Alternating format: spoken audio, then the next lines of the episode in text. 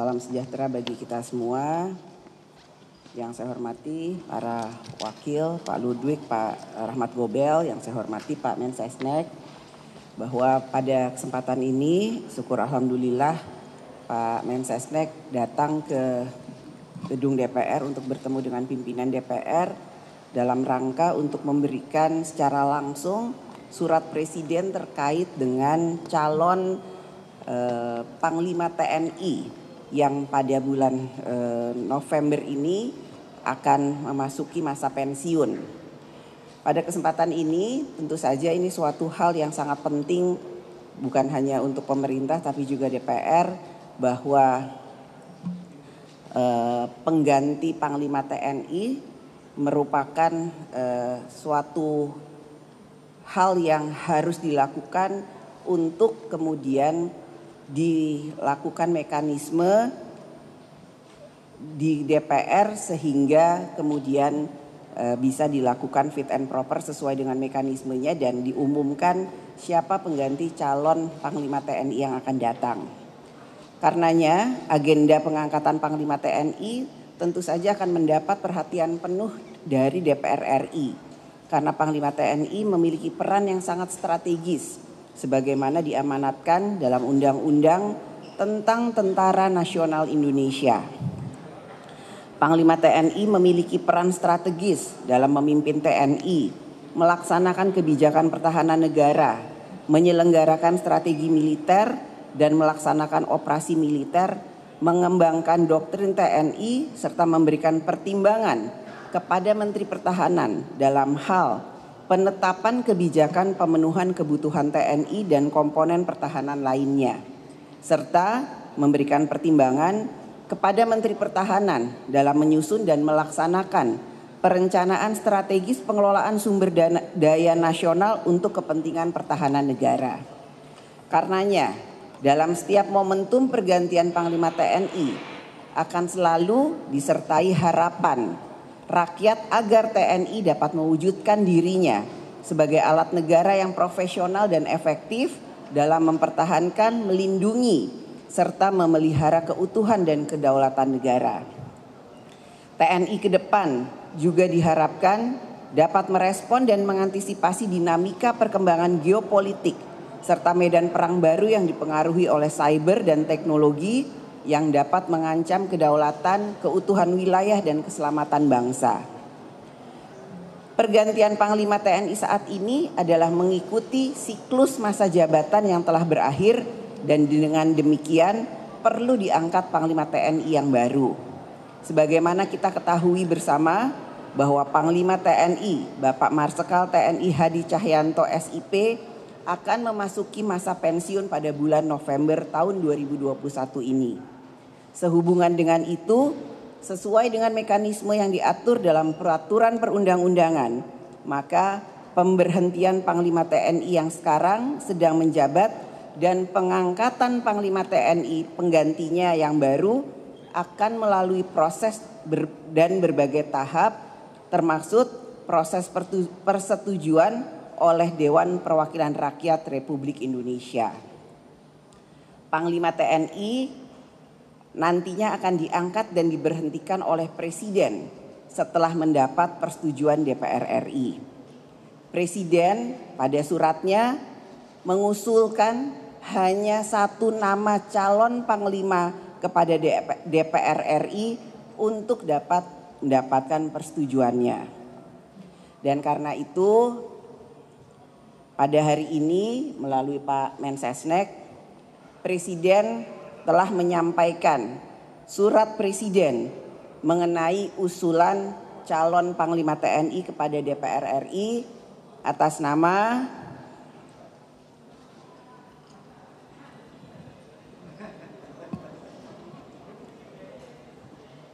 Jenderal TNI Andika Perkasa SEMAMSC.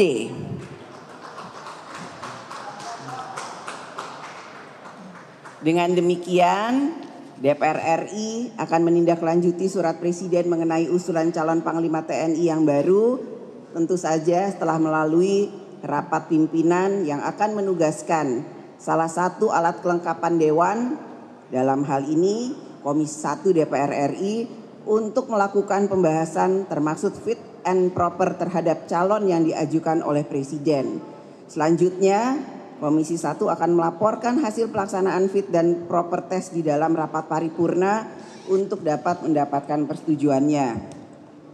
DPR RI dalam memberikan persetujuan Panglima TNI usulan Presiden akan memperhatikan dari berbagai aspek dan dimensi yang dapat memberi keyakinan bahwa Panglima TNI yang diusulkan dapat menjalankan tugasnya sebagaimana diamanatkan dalam Undang-Undang TNI.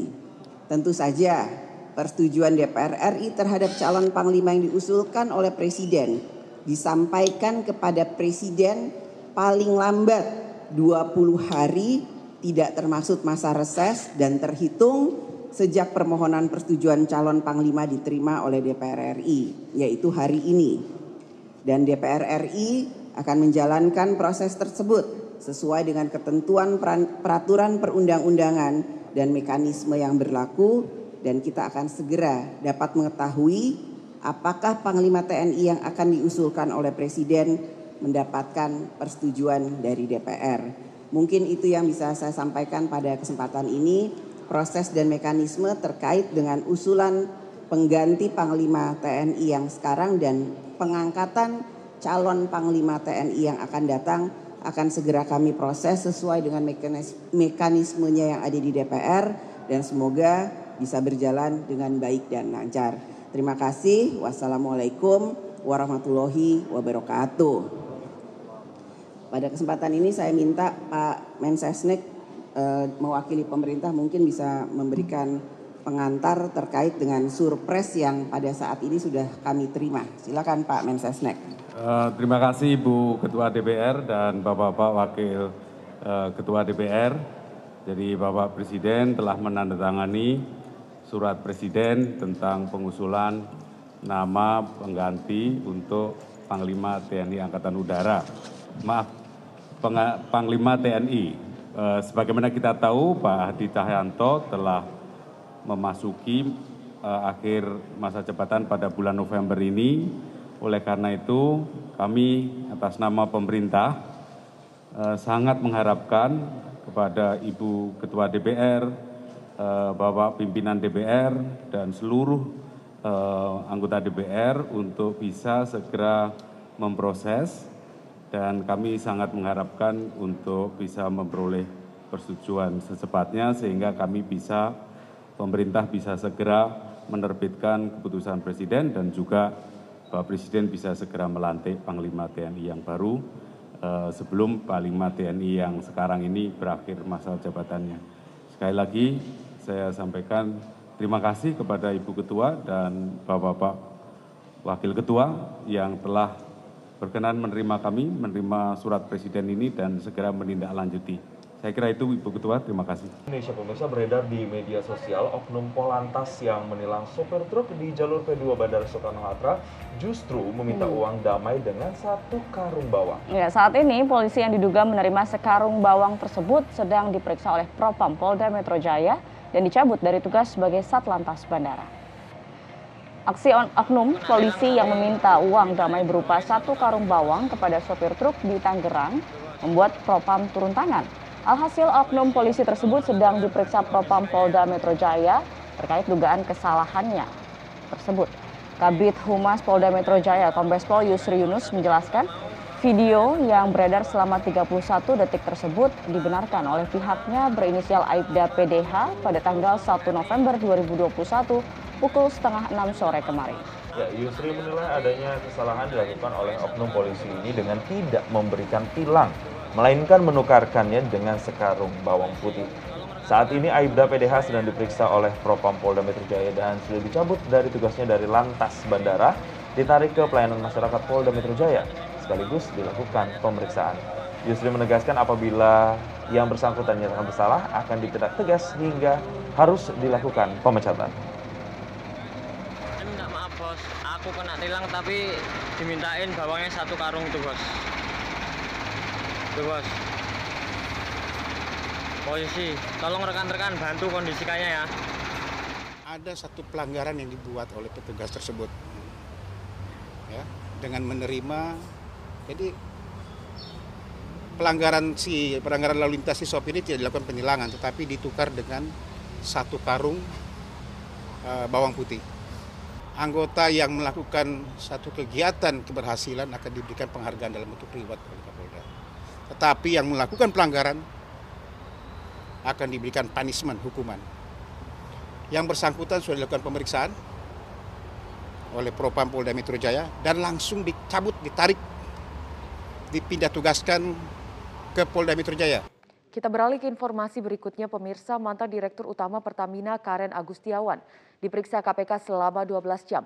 Selain Karen, KPK juga memeriksa Isabella Hutahean, Direktur SDM dan penunjang bisnis Pertamina Patranaga. KPK membuka penyelidikan baru dari kasus dugaan korupsi yang terjadi di PT Pertamina dengan memanggil dan memeriksa mantan Direktur Utama Pertamina Karen Agustiawan dan Direktur SDM dan penunjang bisnis Pertamina Patranaga Isabella Hutahean dalam kapasitasnya sebagai terperiksa selasa pagi. Keduanya datang didampingi tim penasihat hukum. Isabella Hutayan lebih dulu merampungkan pemeriksaannya tak lama berselang Karen Agustiawan. Karen enggan berkomentar saat ditanya oleh awak media. Sejak pertengahan Oktober, KPK telah memeriksa sejumlah pihak lainnya yang merupakan pegawai dari PT Pertamina.